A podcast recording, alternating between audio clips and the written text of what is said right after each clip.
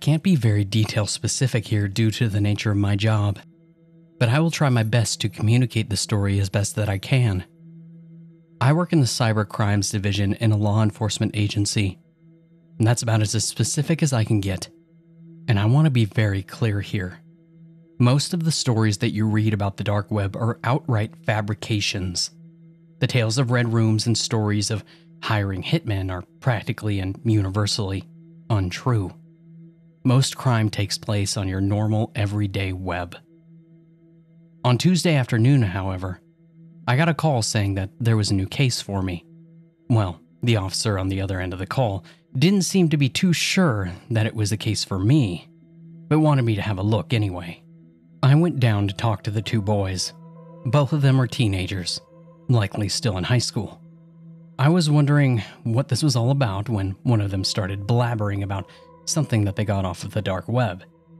Apparently, the two of them were doing a TikTok or YouTube challenge. I can't be bothered to remember which one it was, but they were looking for some things to buy off of the dark web. Honestly, there's very little actual shady activity that goes on on the dark web unless you want to buy drugs. So the two of them were mainly disappointed until they found a site that sold books, one of which that they bought. I was then handed the book in question. I put on a pair of gloves and flipped through it. It was filled with photos of a young lady. Initially, they were of her smiling and in locations such as a meadow or city square, though as it went on, they became more provocative for lack of a better term. She began wearing outfits like a maid uniform or a catgirl cosplay, and the last few photos were of her wearing nothing. Is this all you wanted to show me? I asked, wondering what the fuss was all about. It was then that I was handed a card, one that had come with the book. In it, the card stated, Thank you for your purchase, dear customer. Inside, you can find a treasure trove of photos of a young girl. Though, that is not what is special about this book. To make sure that it is truly one of a kind, we made sure that you would get the full experience. The book is bound with her skin, so feel free to gently caress the leather as you think of her. Again, thank you for your purchase. At this point, I should probably mention, for those who might be unaware, what anthropodermic bibliopegy is. It is a practice of binding a book with human skin. I probably don't need to say this, but it is illegal. Even assuming the skin from a cadaver, you'd run into laws dealing with human remains. This card, though, from the way that it was written, was made to sound as if the skin had been taken from the girl while she was alive. Well, Either that, or she had been killed and then skinned specifically to make this book. I thought that the whole thing was an elaborate joke. My first hunch was that the two boys were in on it, but they seemed too scared for it to be a hoax on their end. I interviewed the two of them separately, and their stories held up. Alright, perhaps they were telling the truth, but that didn't mean that the book was really bound with human skin even if it felt like leather. It was most likely animal leather, and all of this added for flavor. I told the officer in charge of the case just that, and said that there was no real need to investigate further. Though, I did give the young boys a warning regarding buying things off of sketchy websites. And so that's where the case ended. Or so I thought. As it turns out, the officer in charge of the case decided that, on the off chance that it was real, to get the book tested, and it turned out that the leather binding of the book was, as a matter of fact, made from human skin. As you can imagine, interest in the case surged after that. We were dealing with a potential murder case now, and we called the two boys back. I was also brought back on board to try to get to the root of things, and I was able to get to the Tor address of the site that they used. Unfortunately, all I got was an error message when I used that link. I did some more sleuthing, but that got me nowhere.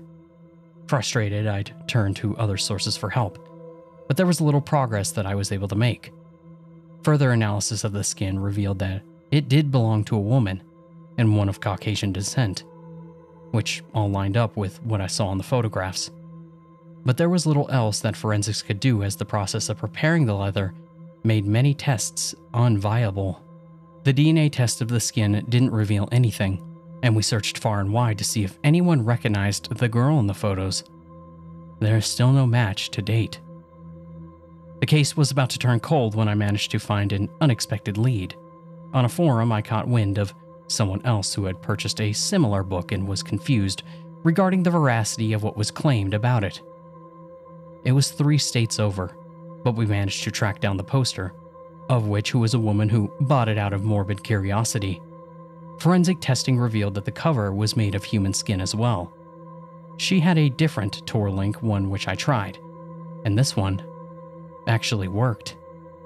The site by itself was nothing very impressive. It was as basic as could be, kind of like the old sites back in the 2000s. I would have thought that it was a cheap prank based on this alone, but the two cases made me hold back my skepticism. I took screenshots of the website and confirmed with the two boys who had come to us first with the case that this was the site that they were looking on.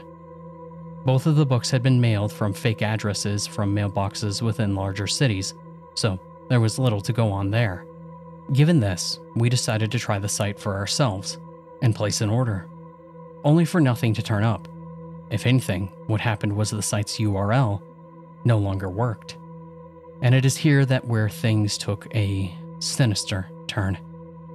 One of the boys, the one who had actually ordered the book, went missing one day.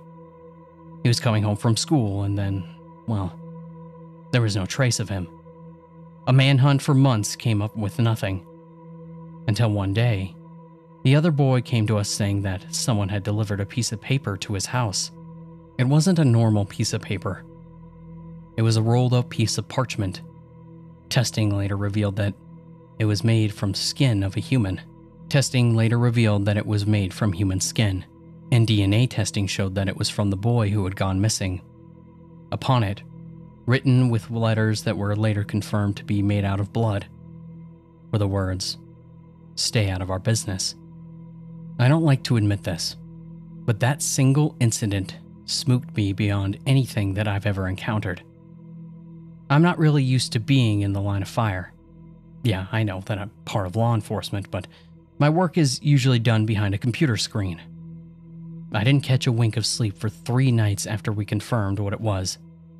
I vividly remember how his mother broke down in tears when we gave her the news. There are no more leads aside from that, anyway, and I honestly want nothing more to do with the case anymore. People who would gladly skin someone and then use that skin are not people that I want to be in close contact with. Well, the case might be over, but I'm leaving this as a general warning. Do not buy things off of the dark web even if it is more than likely a joke. It might not be, because sometimes they might not be kidding. Some people have a normal job, Monday through Friday, 40 hours a week, health benefits, bonuses each year, retirement funds, you know. But that's not me. I don't have a normal job. It's not easy doing what I do, but it pays the bills since I can't get a regular job due to my criminal record. I am a janitor that works for the dark web, and I clean up murder rooms once the buyers are done torturing and killing the victims that they paid for. I've been doing it for the past three years. Every time someone needs some cleaning up of the bodies that they made a mess of, I go in and clean it up. I make sure that there is not a single drop of blood in the room and dispose of the leftover body parts any way that I can. No evidence remaining. No questions asked. In fact, I can never ask questions. These people are not to be fucked with. I just get paid to do my job and go home like nothing. It's a sick job, but they would pay me well for it. But all that would change one night when I started to finally question my morality. It was one night when they called me to do a job. It's always the same location, which is 40 miles from where I live in a rundown warehouse. I was called to clean up a room, which really was no problem at all. But I noticed or barely caught on to something that I never thought twice about. As I was cleaning the room that was covered in blood, I saw a small picture on the floor. I picked it up, and it was a picture of a little girl, probably around 14 years old. This made me think right away that this was probably the victim whose blood that I was cleaning up just now. It gave me an uneasy feeling inside, and for the first time, it disturbed me for the fact that these people are now using kids as their victims. But again, this was a job where no questions were asked. I put the picture in my pants pocket and continued cleaning. Once I was done, I packed up my things and quickly got out of the warehouse. I went inside my car and instantly got a call. It was them, because they always called private. I answered and they asked me if I was done cleaning. I told them yes, and I just got in my car. They told me that they left the money inside my glove compartment while I was inside cleaning, and they'll probably have another job for me in the next two days since I have a customer who's already waiting. I knew I shouldn't have done this, but I decided to ask how old she was, referring to the victim. They hung up the call. I'm sure that they were pissed just by me asking. I didn't know if I could continue doing these types of jobs anymore, but I didn't know how else I would get out of this without some possible threat to my life. I got the picture of the little girl and put it resting on my passenger side. I went home that night and contemplated everything. It was the next day around 9 o'clock at night when I got a private call. I know it was them and I was tempted to not answer, but I did anyway. They gave me the same location again and to be there around 4 o'clock a.m. This time, no questions asked. Juan Miguel Santos of 3905 North 16th Street. The call hung up. This was a clear threat. Just do my job and get out of there. I would need to leave town the next morning and disappear after this. I arrived at the location and saw that there was an old Grand Marquis parked outside. Usually, there shouldn't be any cars but mine at the location, and I got worried that maybe these people were inside, keeping a close eye on me. I stepped outside my car and walked slowly inside, feeling more and more paranoid with each step that I took. The hallways were darker than before, and I saw light coming from the room that I was supposed to go into. I entered inside, and my eyes couldn't believe what they had just seen. There was a girl in the middle of the room, tied up and gagged to a chair, and alive. The job wasn't done yet, but then I saw that the body of a man was lying next to the girl. The girl looked around to be 16 years old. The girl began to scream at me, and I started freaking out even more. I ran to the man on the floor and checked his pulse. He was gone. This was the man that was going to kill the girl since I saw a scalpel in his right hand. I walked myself outside into the hallway and immediately got a call. Private. It was them. Is everything okay? They knew something was up. They also had cameras in the hallways, but not in the rooms. They must have seen that I was nervous. Um, yeah, everything's okay. Finish the job and get out. We'll leave the money in your car. They hung up, but I knew that there was something wrong. I went back inside the room, and the girl was yelling at me to help her with the gag in her mouth. I didn't know what to do. I needed to dispose of her body, but that meant that I needed to kill her first. I looked around inside the man's bag, and he had several weapons and tools inside, presumably to torture the girl. I pulled out a power drill and turned it on. The girl started to scream even more, telling me to stop. She was crying her eyes out, and I aimed the power drill at her face, and more tears started to run down her face. I put the power drill down. I couldn't do it. I took off her gag and asked her what had happened. She told me that the man just fell on the floor and seemed like he had a heart attack. You know that I can't let you out of here. These are dangerous people, and there are cameras everywhere inside this building. We both looked around the room. What about him? asked the girl. I looked at the man and saw that he had a hoodie. I took it off and gave it to the girl. Put this on and cover yourself and run as far away from here as you can. I'm scared. What if they find me? The girl said. I looked inside the man's pockets and found some car keys. They must be for the car that was parked outside. Here, take these keys. I think that the Marquis that's parked outside belongs to him. Whatever you do, do not go to the police. They will find you. They will kill you. Just go away from here as far as possible. Before she left, I asked for her name, and she said it was Crystal and that she was 17. I was scared for her. I knew that they might even be outside waiting for me to finish. Before she stepped outside, I looked around the lot to see if it was clear for her to go. There were only two cars outside, and she quickly ran to the Marquis. She said thank you and took off. I went back inside and got my things. And that's when my phone started to ring. It was them. I ignored it and quickly ran to my vehicle. As soon as I was about to take off, a car approached from behind. The car parked right behind me, and two men in masks stepped out. Not only that, but they opened the back seat of the car and took out Crystal. They had caught her. They knew everything that we had done. I should have taken off, but one of the men took out a gun and pointed at me and yelled at me for me to step outside the vehicle. I stepped out and they ordered for us to go inside. They took me and Crystal into the room with the client's dead body. I knew what they were going to do to us. I needed to do something before we would be the dead bodies right next to the one that was already on the floor. I saw that Crystal was right beside the switches to the light. I looked at her and signaled with my eyes to the switches to turn them off. The moment that Crystal turned off the lights, I ran towards one of the masked men. Gunshots fired as the men were yelling to turn on the lights. I grabbed the power drill that was on the floor and drilled it right into the man's chest. I stuck the drill all the way in and didn't stop until I heard the man gurgling, choking from his own blood. I got up off of him and heard Crystal breathing hard and yelling. I turned on the lights and witnessed Crystal stabbing the other masked men repeatedly with the scalpel in the face. Half of his mask was gone from the punctures. I got Crystal and I told her to stop. She was frightened and terrified. She hugged me tight and began to cry. Both of us had made it out alive this time. We walked over to my car and took off, both of us covered in blood. The sun was coming up as it was already 6:30 in the morning. Sometimes I think that maybe it would have been better for us if we were just dead, since we would both now have to live a life of fear for the rest of our lives. Luckily, I haven't heard of or seen anything, but you never know. These people always manage to find you. Let's just hope that they don't catch me now or the rest of my life. My son Thomas never had a shortage of friends.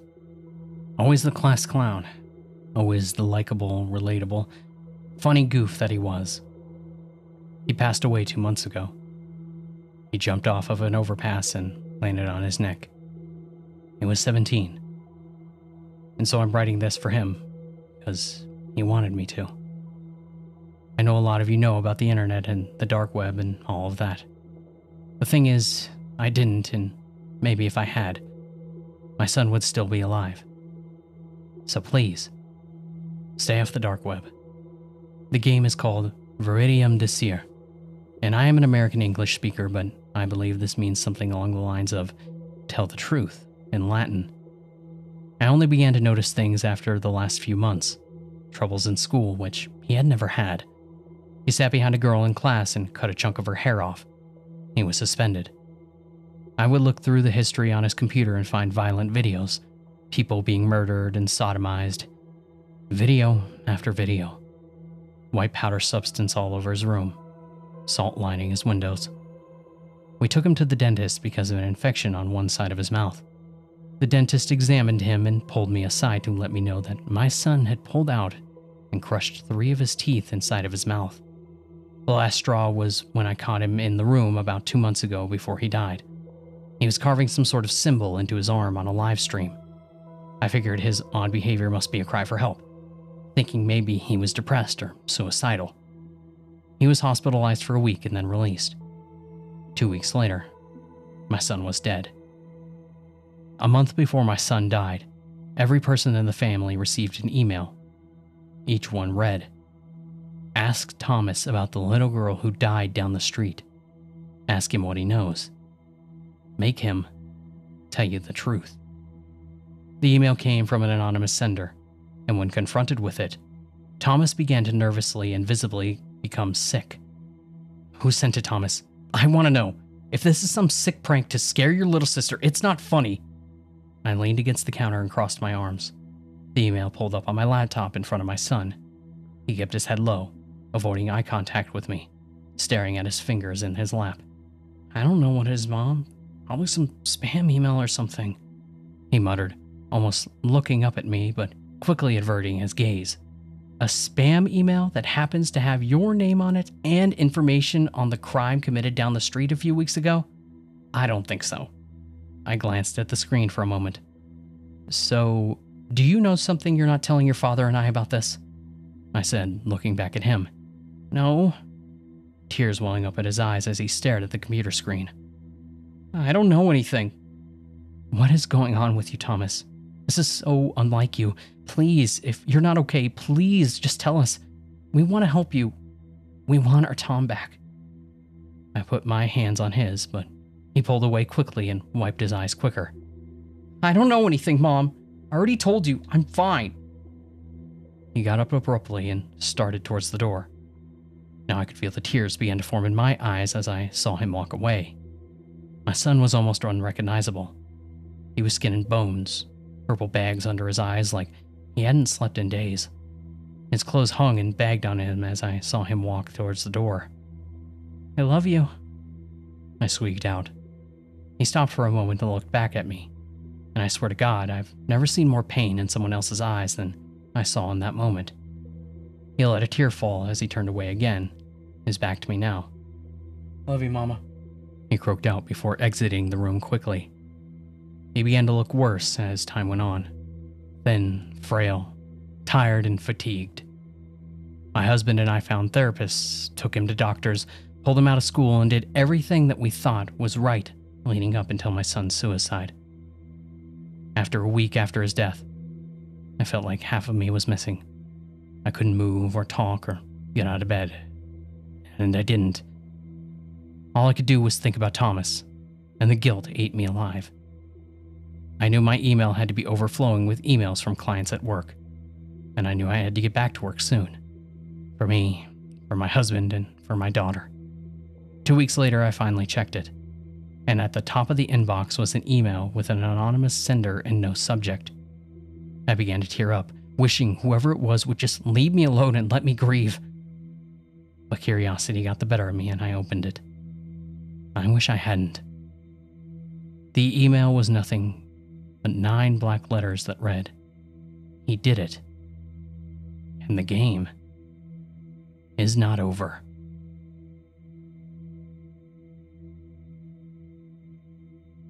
In order to give context to this post, let me explain who I am and why I am bothering sharing this information. 22 year old male just finished my master's at a university. I was about 12 when I was given permission to start using my dad's spare laptop. Since his work gave him a new one every couple of years, and he thought that I could use the experience of getting used to the tech early on. When I was in high school, I got word from a group of stoners, which also I still have no clue why the hell they were talking about it. The people were accessing restricted parts of the internet which held everyone's information. I went ahead and did some more digging online, and I found out about this dark web. What most of you know as the deep web. Finding proxy sites as well as hacks that you could use via command prompts to mask your IP address and basically walk through a lot of locked doors. I spent the better part of my late teens doing this kind of stuff online using a few online forums like Raddot most of the time. I didn't have many friends offline, so yeah, online was a place for me, and I got pretty good at blending in. I had three aliases which I used, but only the close online friends of mine knew that they were all me. Nathan was my main link to the dark web, since he somehow spent more time than I did on it. Even when the only thing I did other than ghosting with him was playing Halo. What I liked about him is that neither one of us mentioned our last names or any real information, even though we both could have looked it up at any time and found pretty much whatever we wanted to about the other person. That being said, I trusted Nathan more than almost anyone, and he knows more about this story than I'll be willing to admit on here. During uni, I roomed with a local dealer who, unknown to the education board, that expelled him, worked for me now. It was fucking easy to order narcotics online, like MDMA and X, if you knew where to look. I even had them shipped to my dorm room, local P.O. box, at one time without anyone being any the fucking wiser. I'd get the drugs online. My former friend would then use his real life connections to sell them since I didn't really have anyone in town. This was around the same time I felt like I had all the cards, and no one could touch me if they couldn't track my IP. I was in the second year of my biome course when I got into the stupid shit. Scumbag pieces of shit would be sharing snuff videos that would even make the most messed up, you know, you've laid eyes on, look like a fucking white bread. This was why I only used the links that I either found myself or more often the ones that Nathan gave me. He would spend days, and literally days, just marveling at some of the crazy shit that you could find on there and some of the stuff that people just get away with. Yeah, the government had shut down all of the main sites like Silk Road and Mad Onion, but those are like the only ones that idiots online seem to even take a notice at. Other hackers would just message me on forums asking for sites to get weed and other drugs from, which was basically as simple as pointing in the right direction. The university claimed to monitor internet traffic to stop people from doing freaky stuff online after they heard people were hacking students' accounts and ruining online schedules. But I guarantee you that they did absolutely nothing to people who would actually do stuff. This is just a side note. I'm not confessing to having done these acts. I just know exactly which individuals did. By third year, I had made enough money to have a long screen setup of my own, which made decrypting site details a lot quicker for me, since I could actually read 200 bars or greater without having to scroll through a tab. And I actually had gotten pretty good at it too. I had been delving around messed up sites. And to be honest, I'd even talked in some of the chat rooms to some of these admins in charge. You'd be surprised how normal some of these sites owners would seem if you didn't know he also had a day job.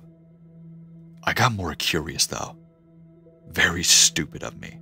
After nearly 10 years of seamlessly making my way around this dark web, the deep web is more of a plebe term. You're talking with more experienced users, even today. I joined Nathan as well as a few others in this chat room, just messing around sharing some screwed up sites. This might sound weird, but for me, it's pretty much an everyday thing. Nathan and another friend were talking about some site that no one had managed to get past the encryption to apart from one other person who's even more of a no-life than me.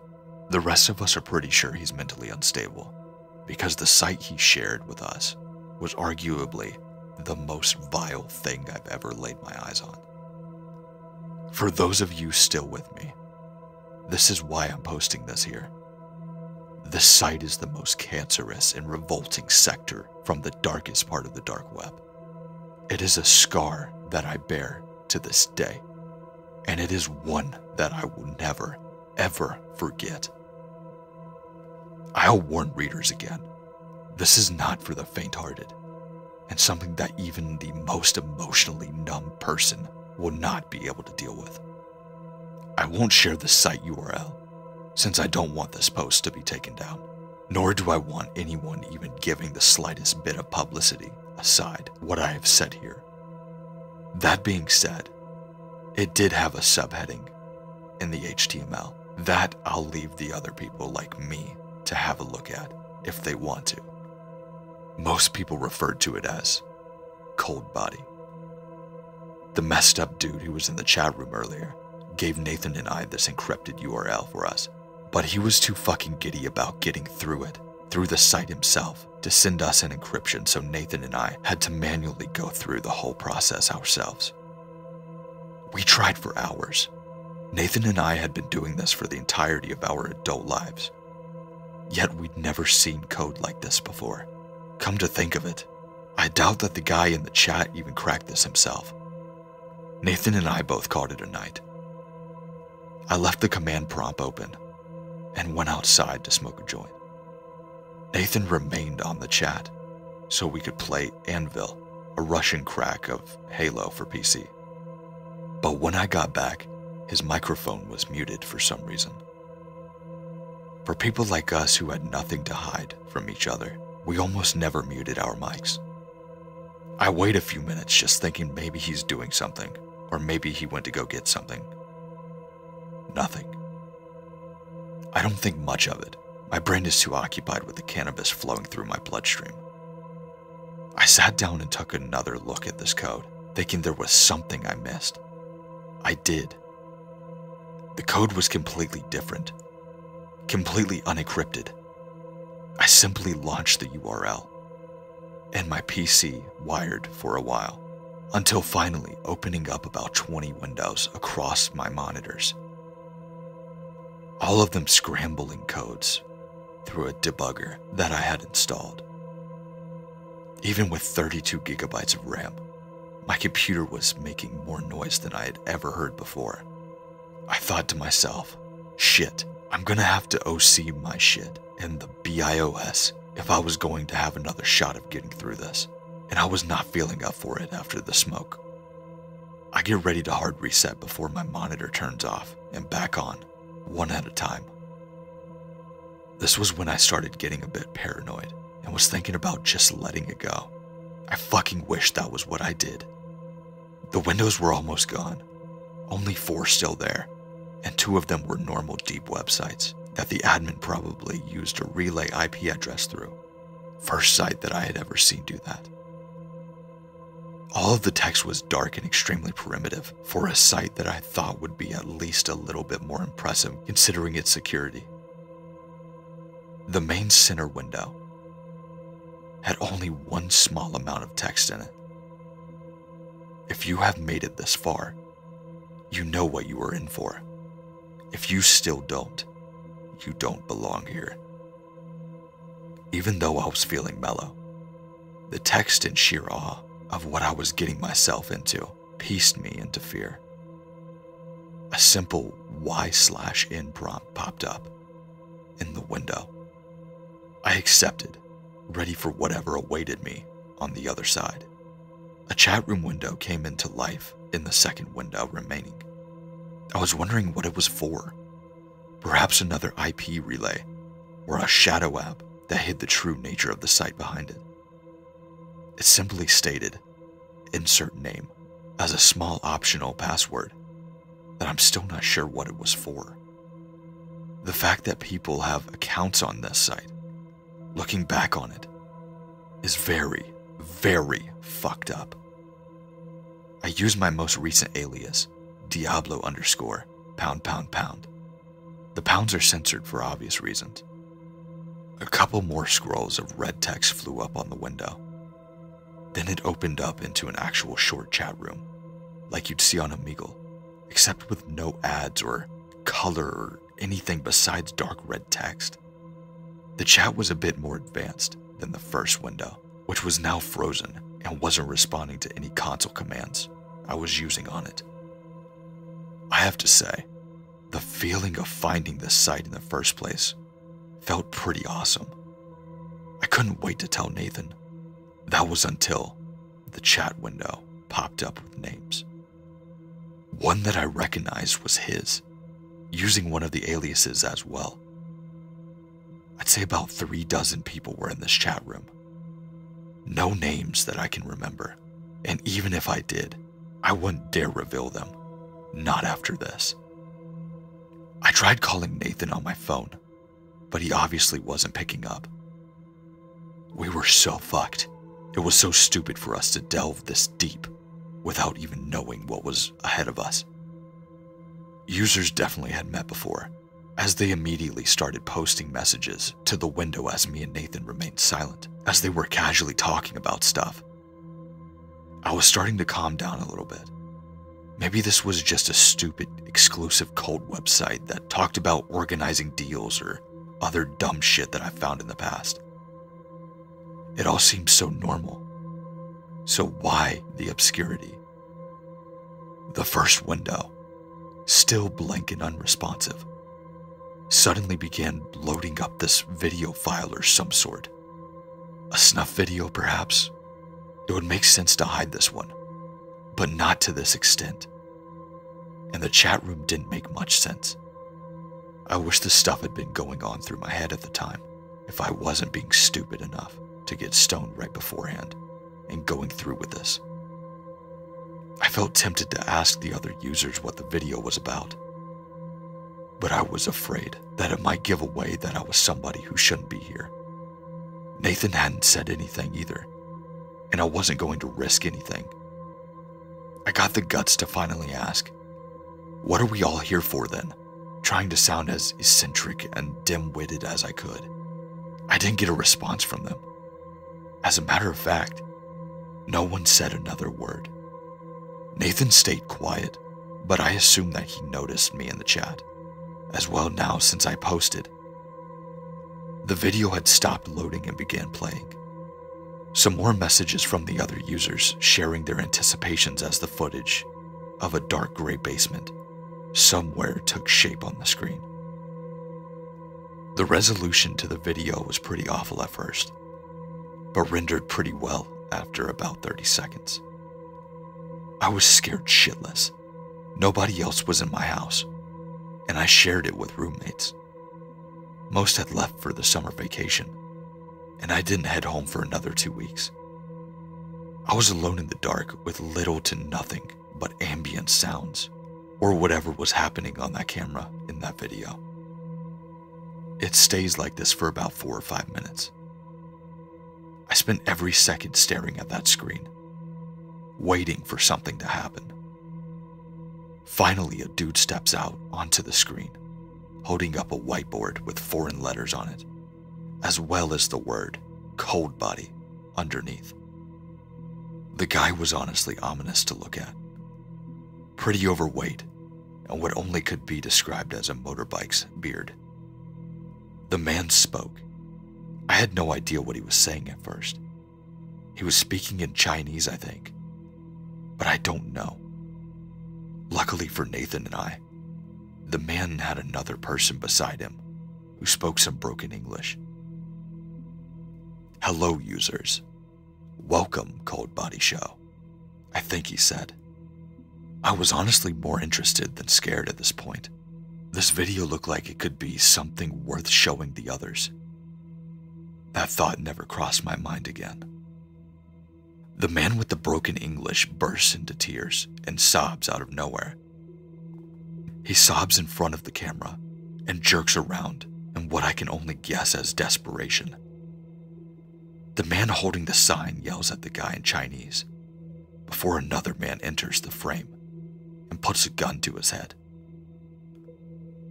Before I could even realize that it was a gun, the man fired.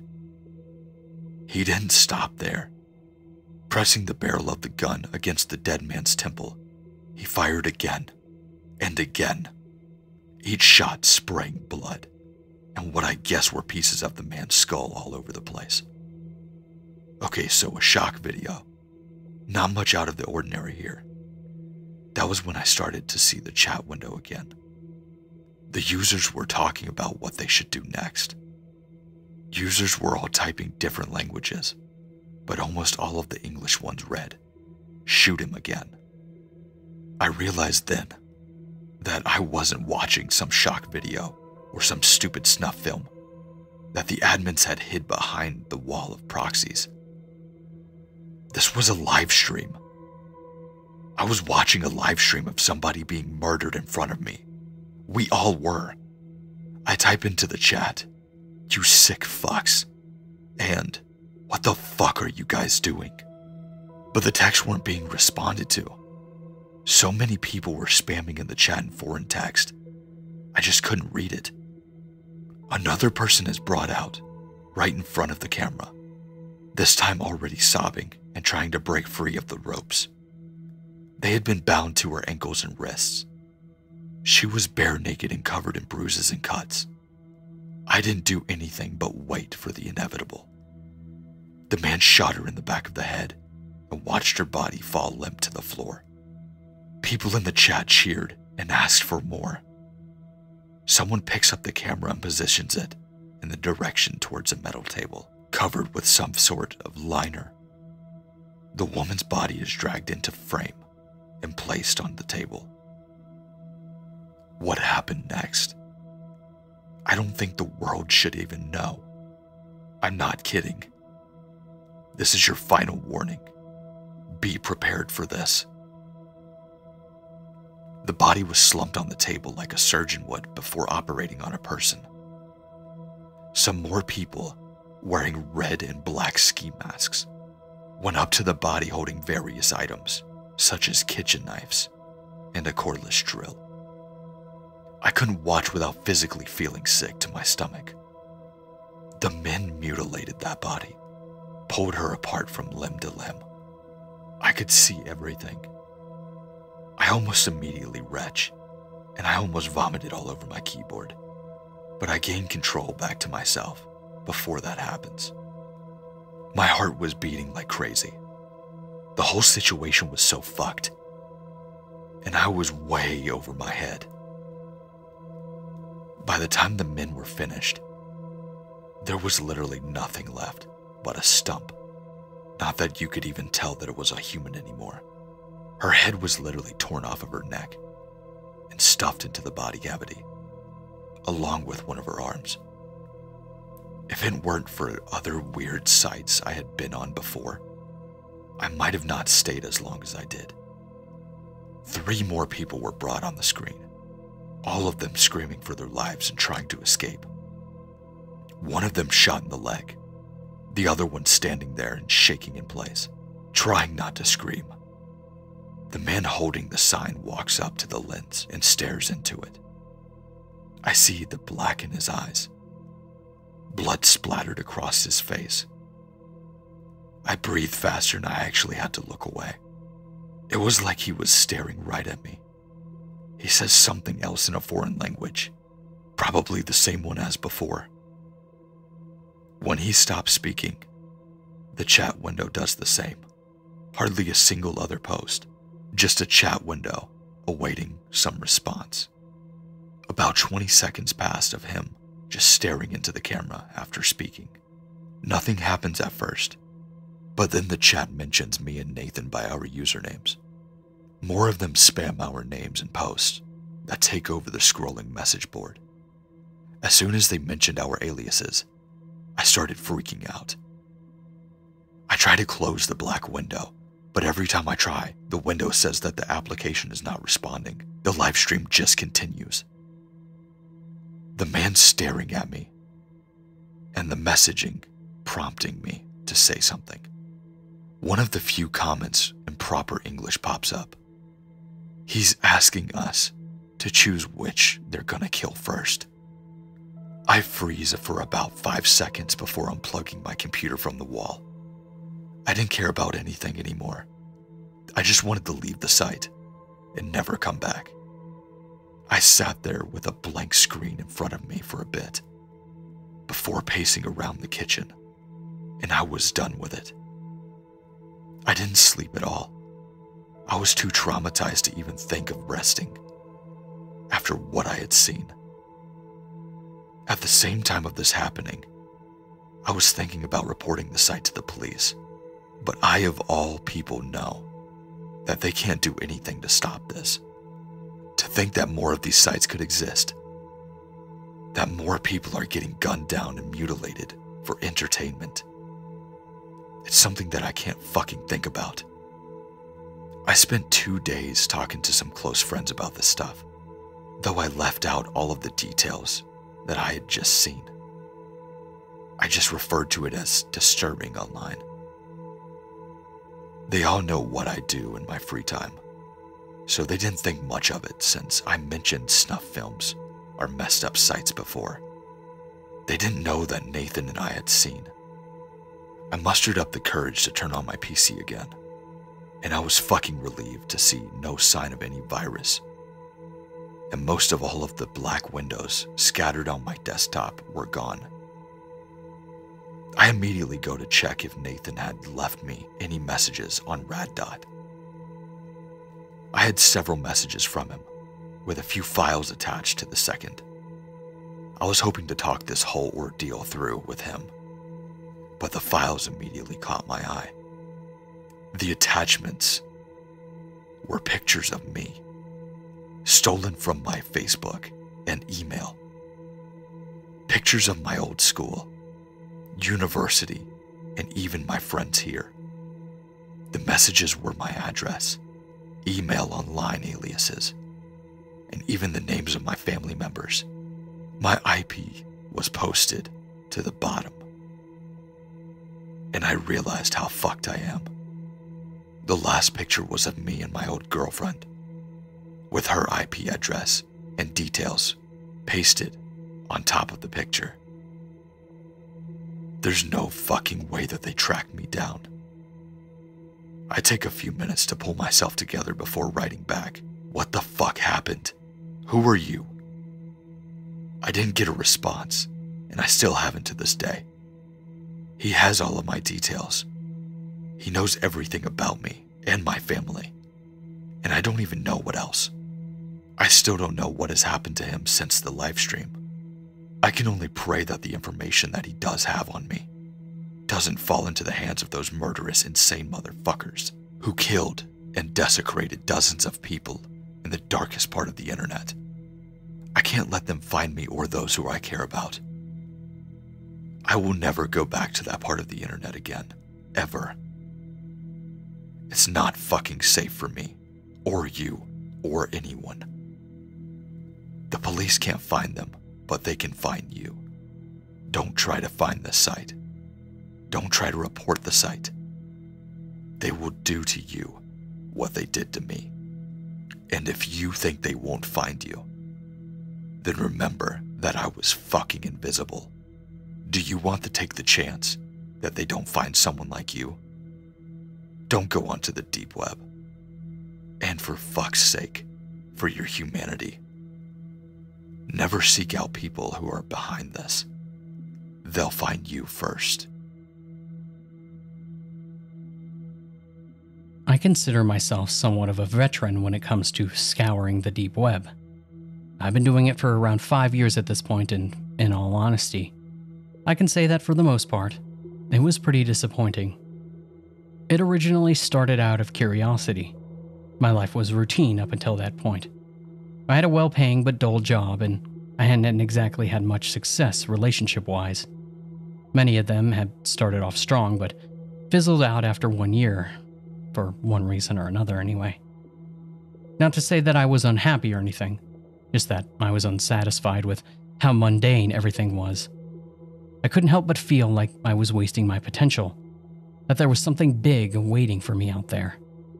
I know it might sound childish, but I still hoped that I might actually turn out to be somebody, you know? Like a famous musician or an inventor. Just someone, anything important. Given that I had no real talent or the like that might help me achieve that dream, I turned to the dark web. That might sound strange, but it wasn't so much that I was hoping to find someone out there as I was just sort of just hoping to escape the blandness of life. I guess we all have our escapist fantasies, don't we? Video games, movies, television, and so on. So for me, it was the deep web. It was exciting at first, but over time, even my activities there began to bore me. As it turns out, there really isn't anything of interest on the deep web. Sure, there were lots of sites selling drugs, but I had no use for them. Many other things were scams, you know, the send me some Bitcoin and I'll send you twice as much back sort of stuff. Occasionally, I would find something that seemed genuinely creepy, but a little digging would always reveal that it was a hoax. After five years of this, I was about ready to give up on my escapades on the dark web. I hadn't really had much success in life either. Now, don't get me wrong, I was moderately good at my job and financially well off. But the dream of really achieving something significant was out of reach as always. That was until that day. I saw a post on a forum that I frequented. It had a few like minded people looking for anything strange or eccentric on the deep web. Someone had posted a link to a page stating that it sounded fake, but admitted that it was one of the weirdest things that they ever encountered. Given the account was over seven years old, and according to their profile, they had been in the game for over 10 years. This was no small claim. The webpage itself was simple.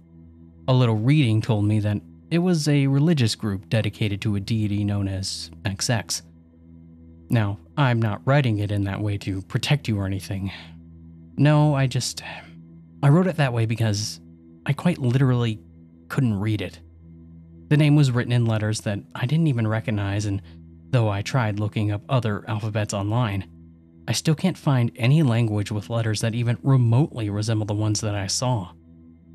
The basic premise of the religion was that this god, XX, was an all powerful entity that lived in a dimension parallel to ours, but would one day find a way to manifest itself on Earth.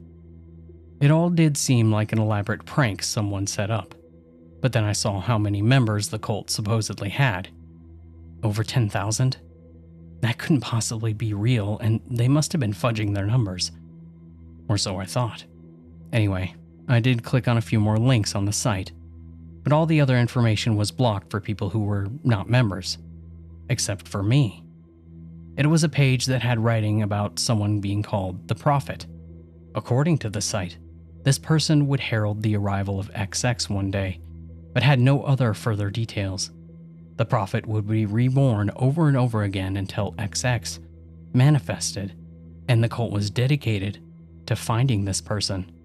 And it was then that I read something that sent a chill down my spine.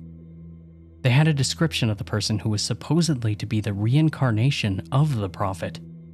I won't write down the details here for obvious reasons, or post a link to the site either for that matter. But the description matched me. The description wasn't vague enough so that it could be written off as describing anyone. It had my height on there, as well as my birthday and month though it did not mention the exact year but instead the decade when I was born. It said that the prophet's profession would be involving handling money. I was an accountant.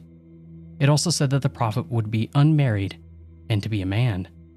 Not only that, it described a birthmark that I had. It had to be a coincidence, right? That's what I told myself. I mean, there must be dozens of people who match that kind of description, right? Or had the people who had made the site made it specifically to describe me. Couldn't be. I scoured posts of both the normal and deep web looking for more information on this group, but practically no one seemed to have ever heard of them. Those who had just told me what I already knew. I did learn that the description of the prophet was the same for nearly everyone, though, meaning these people hadn't hacked my webcam or something. And it was a little reassuring that when I did a little fact checking, and realized that there must be easily tens of thousands of people who matched that description that they had written down. Still, some uneasiness remained, and eventually, I felt that I had to get my hands on some more information. While not the brightest idea that I had, I decided to get to it in the only way that I knew how by joining them. The initiation procedure involved a ritual that had to be done on the night of a full moon I won't go into any more details on what was involved other than that there was a sacrifice that needed to be made of my own blood. One misconception many of you might have is that it is possible to stream videos on the deep web, and there are some sites selling access to streams where people are tortured and other things like that. It isn't possible to stream on Tor, however, given how slow it is to access even normal web pages.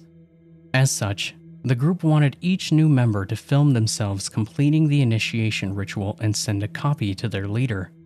I did it wearing a mask, of course. As a matter of fact, they even recommended everyone to do so to hide their identities. I also stripped the video of any metadata and watched it thrice before sending it over to make sure that I didn't leave anything or that it could be traced back to me. I get a message back with an audio recording that I was to play to finish my initiation. The words sounded garbled and didn't resemble any language that I have ever heard. They instead sounded like a bunch of animal growls that were just being spoken into kind of words. Somehow, even though I hadn't understood a lick of it, it triggered something inside of me. It was as if a switch inside my head had been flipped on and several circuits on my brain activated. The name The name of XX was now clear to me. I didn't know how I could read it, just that I could. There's no point in trying to write it down. I couldn't even if I tried, and to think it wouldn't make sense to anyone else. It didn't end there, though. Memories I didn't know I had came rushing to me, memories of countless past lives that I had lived.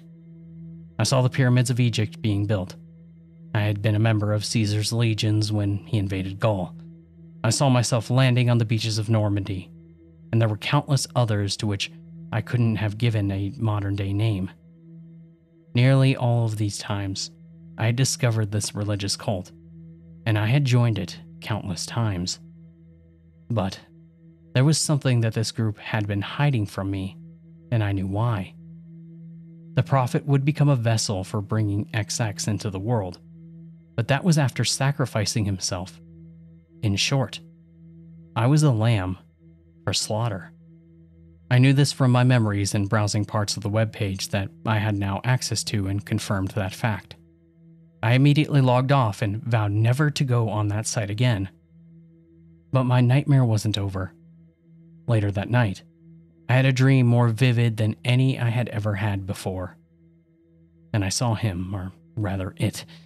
I saw XX. Even if I had the space of an entire book, I still probably couldn't do what I saw justice.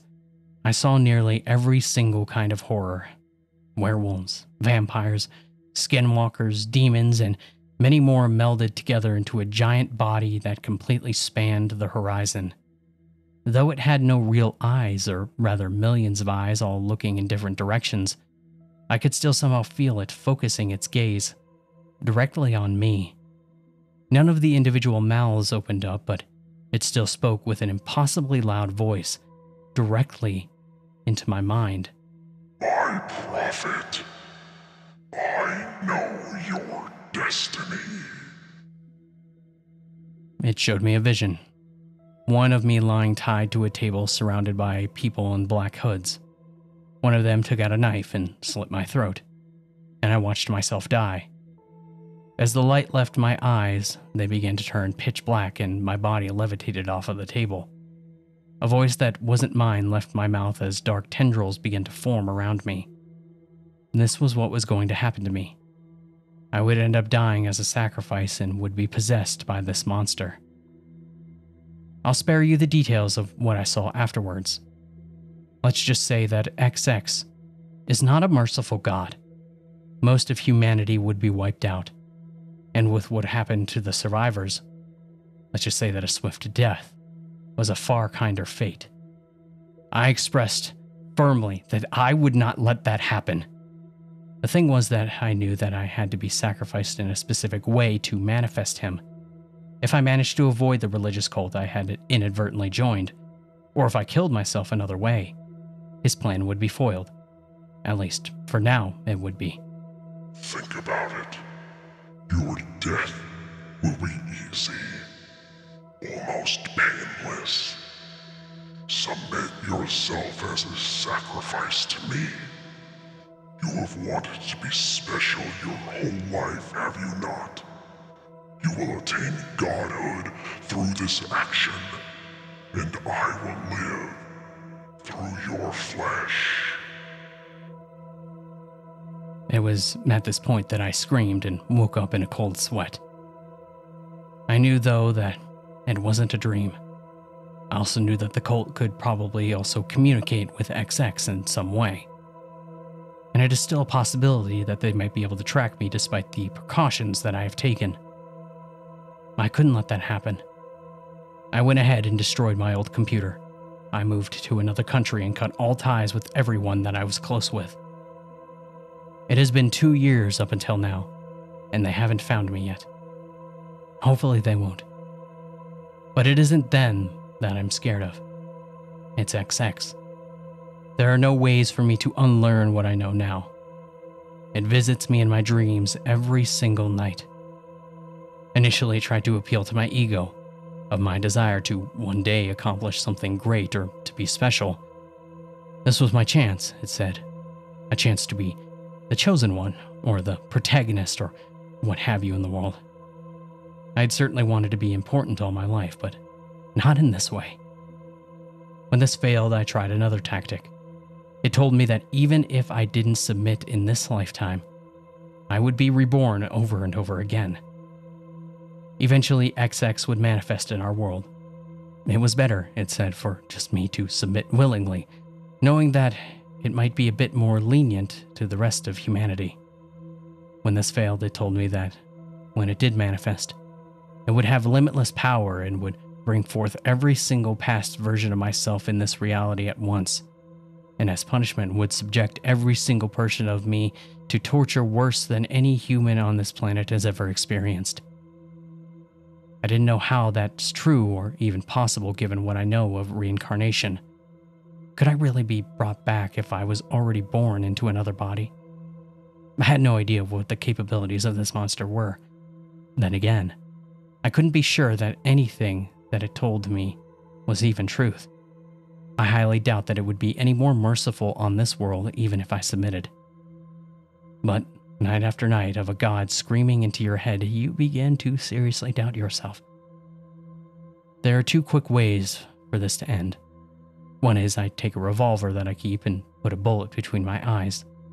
The second is to give in to XX and access the cult webpage and tell them where I am. I don't have a death wish, so neither option seems appealing.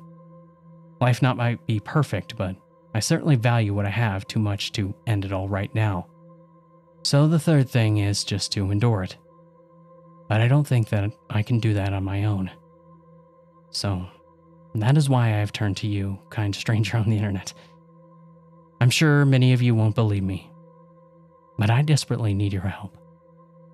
Please don't try to find me. I made sure that you can't track me down. I can't be sure that none of you are actual members of the cult, or that you won't come to hunt me down to save yourselves. What I need is just reassurance that I need to endure and withstand the taunts of XX. After all, you all do have a vested interest in this as well. I can tell you that what XX wants to do to humanity is nothing that you would wish upon even your worst enemy. So please, convince me that I can withstand this. Tell me counter arguments against what it has told me because I don't know how much longer I can hold out like this. So thank you.